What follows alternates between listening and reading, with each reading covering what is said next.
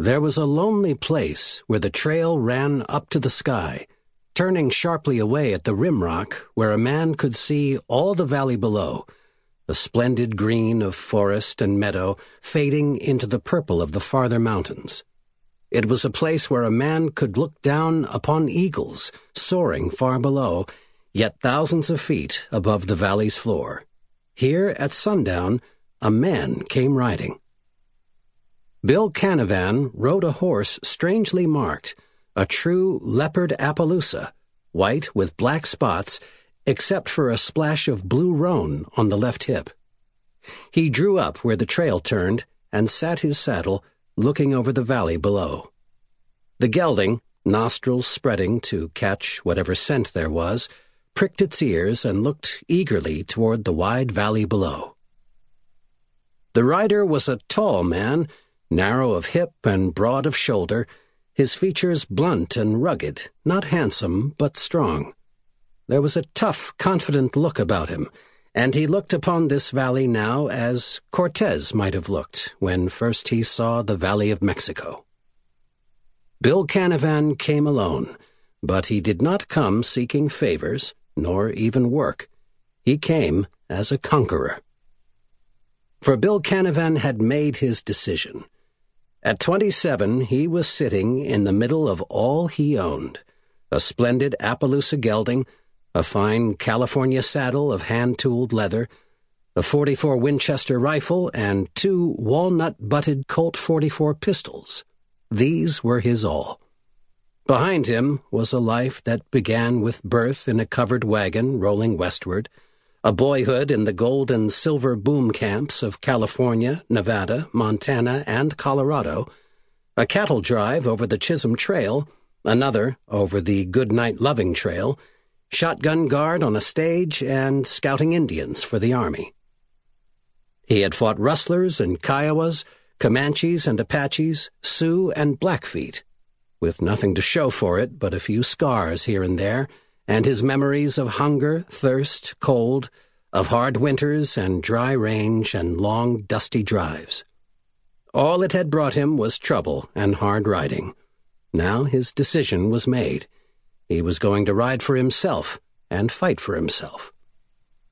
His cool, dark eyes scanned the valley below, and his appreciation of terrain would have done credit to a general.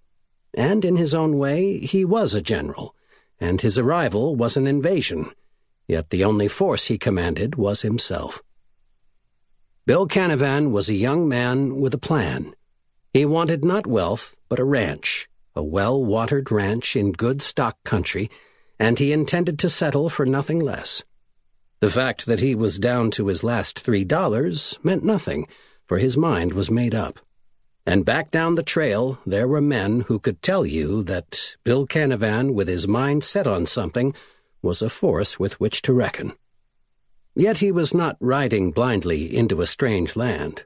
For, like the tactician he was, he had gathered his information carefully, judged the situation, the terrain, the time, and the people, and now he was ready. This was new country, but he knew the landmarks and the personalities.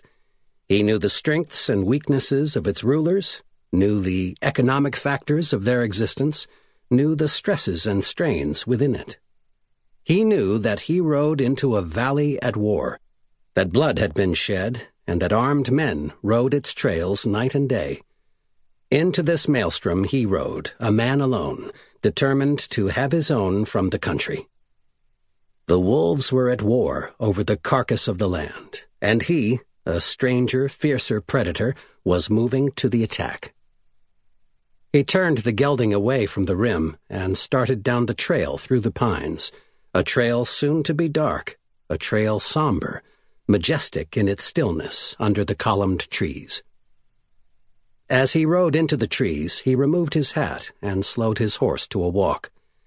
It was a good country, a country in which a man could live and grow, and where, if he was fortunate, he might have sons to grow tall and straight beside him. This was what he wished for. No longer did he look for far horizons.